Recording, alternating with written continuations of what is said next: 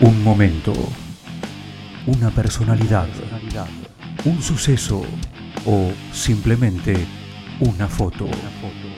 Sangría, el espacio de una historia. Una producción especial de los alumnos del Círculo de Periodistas Deportivos.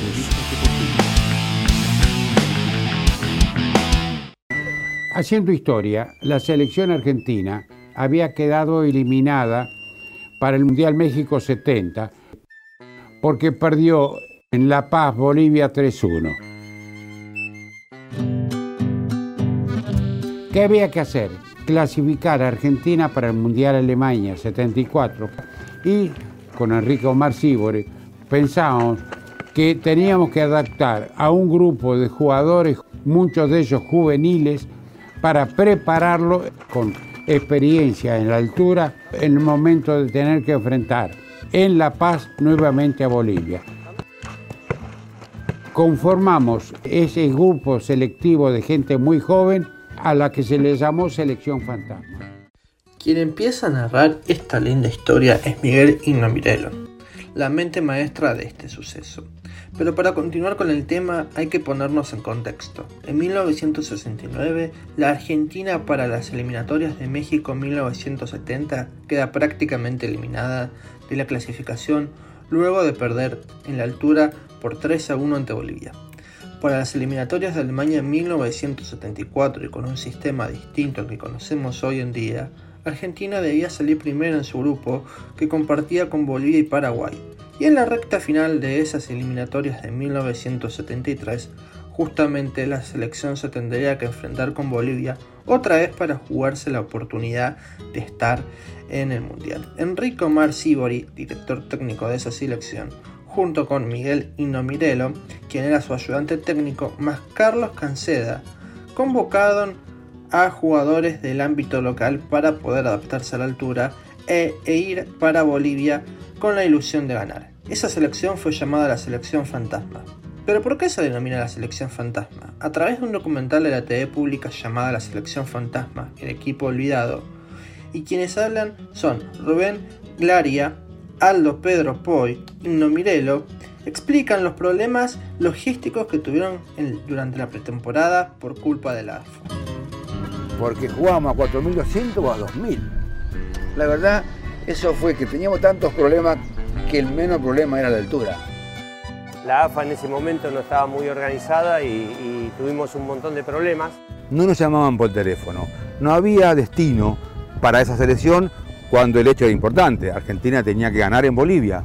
No teníamos dinero, no, no nos dieron dinero para, para gastos. Bueno, y teníamos que vivir haciendo partidos y con la recaudación de los partidos poder pagar el hotel y darle algún viático mínimo a los jugadores. Fue lamentable todo eso. En ese momento nos teníamos que reunir con los jugadores y decíamos, bueno, nos ofrecen un partido en Potosí, nos dan 400, no nos dan 400, nos dan 350, vamos. Y teníamos que ir porque había que pagar el hotel y a ver todas esas cosas. Nos parecía increíble hacer eso. La AFA, intervenida y desorganizada, miró para un costado y no dio ni siquiera una palmada de aliento a los jugadores que estaban en el norte argentino haciendo la pretemporada. El alojamiento era malo, la comida era más mala que el alojamiento. Terminó cocinando uno de los, utileros. Eh, un día nos trajeron un puré y el pato filio, estábamos en un sótano que era el techo muy bajito y el pato le agarró el puré y dice, ¿esto qué? Lo tiró y se quedó pegado en el techo. Al, rato, al ratito cayó. Nosotros nos lavábamos en indumentaria. Se lavábamos en indumentaria porque no teníamos indumentaria. En el entrenamiento teníamos una muda de ropa para entrenar y una para jugar. Nunca cambiamos la camiseta, porque si cambiamos la camiseta nos quedamos sin camiseta al próximo partido. Así, con todas estas dificultades que comentaron Poi y Laría, ese equipo contaba con figuras como Filiol, Bocini, Troviani Kempes. Realizaron 15 partidos en la altura y ganaron todos menos el primer partido amistoso. Acostumbrados los jugadores a la altura, retornaron a Buenos Aires y se acoplaron con la selección oficial que estaba con Omar Sibori, haciendo una gira en Europa para viajar juntos a La Paz para este choque trascendental. El 23 de septiembre de 1973, la selección jugó ese partido contra el seleccionado boliviano. Al mismo tiempo, los medios nacionales no hicieron demasiado eco con lo sucedido de ese partido, porque el país estaba en elecciones y quien terminó triunfando fue Juan Domingo Perón con el 62% de los votos y alcanzó la presidencia por tercera vez en su vida. Lamentablemente pocos se acuerdan del gol de Oscar Fornari, de Palomita, que le dio la victoria al albiceleste. Desde el estadio Hernando Siles de La Paz en Bolivia, el local recibe a Argentina que se juega la clasificación al Mundial de Alemania 1974. Lleva la pelota al Babi Cortés, el pelotazo largo. Arranca Poi. Viene llevando la pelota Galván. Toca para Bocini.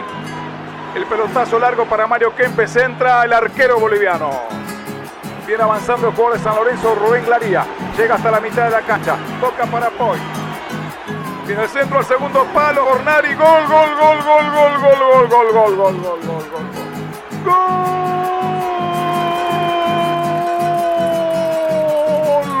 Argentino Fornari, el Pampa de cabeza. Argentina vence en La Paz a Bolivia 1 a 0.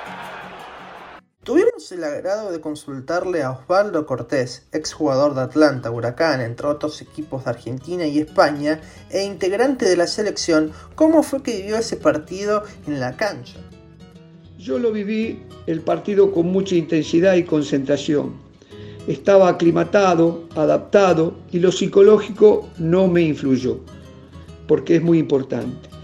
La altura no es mentira. ¿eh? A mayor altura hay menos oxígeno y nuestros valores hematológicos fueron cada día aumentando y eso nos daba mucha seguridad. Y teníamos un buen transporte de oxígeno gracias a, a los diferentes tipos de entrenamiento y diferentes tipos de altura que, que hicimos.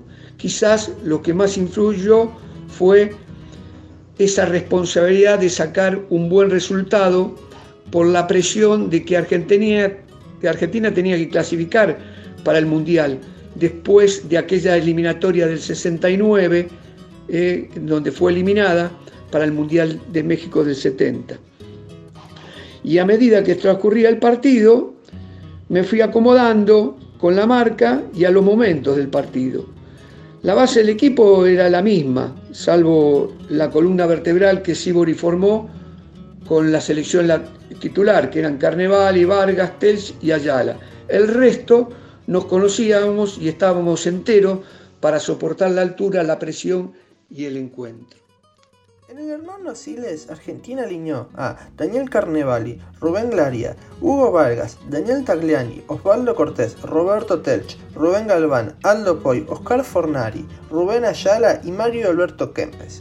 En el complemento ingresaron y debutaron con la celeste y blanca Ricardo Bocini y Marcelo Troviani. De esta manera, el once titular formó con 7 fantasmas y 4 del seleccionado oficial. En el segundo tiempo ingresaron dos fantasmas más para aguantar la diferencia y las embestidas de Bolivia.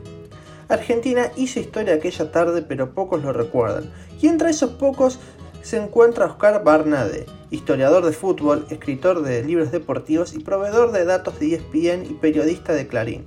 Le preguntamos qué memoria se acuerda de aquella mítica selección. La idea, ¿no? De, ponerles este, esos conitos y, que eran eh, sentados del jugador y, este, con, el, con el cono blanco como pareciendo fantasmas eh, así que eh, eh, la primera recuerdo que tengo es esa idea periodística, además, tan, tan fuerte, de aquella selección, este, que con el tiempo obviamente fui profundizando algunas otras cuestiones. Lo primero, la primera pregunta es, lo que más recuerdo es la foto que, te llama poderosamente la atención desde lo periodístico y te atrapa para leer la historia.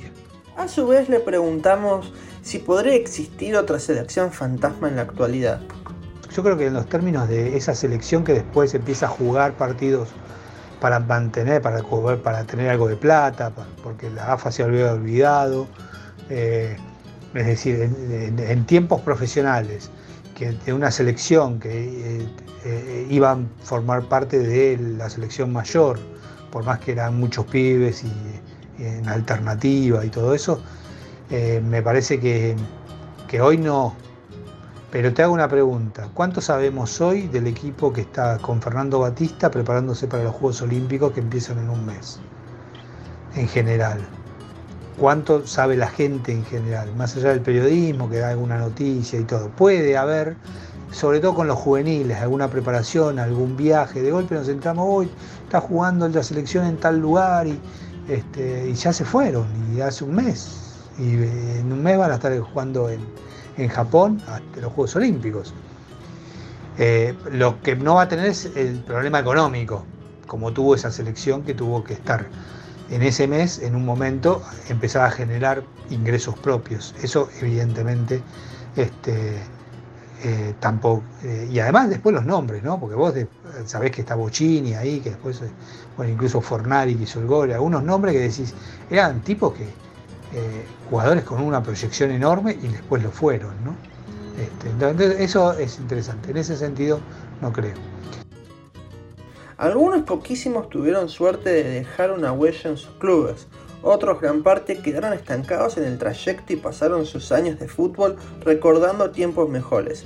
Sin embargo, no quedan dudas de que la selección fantasma quedó en la historia grande del fútbol argentino.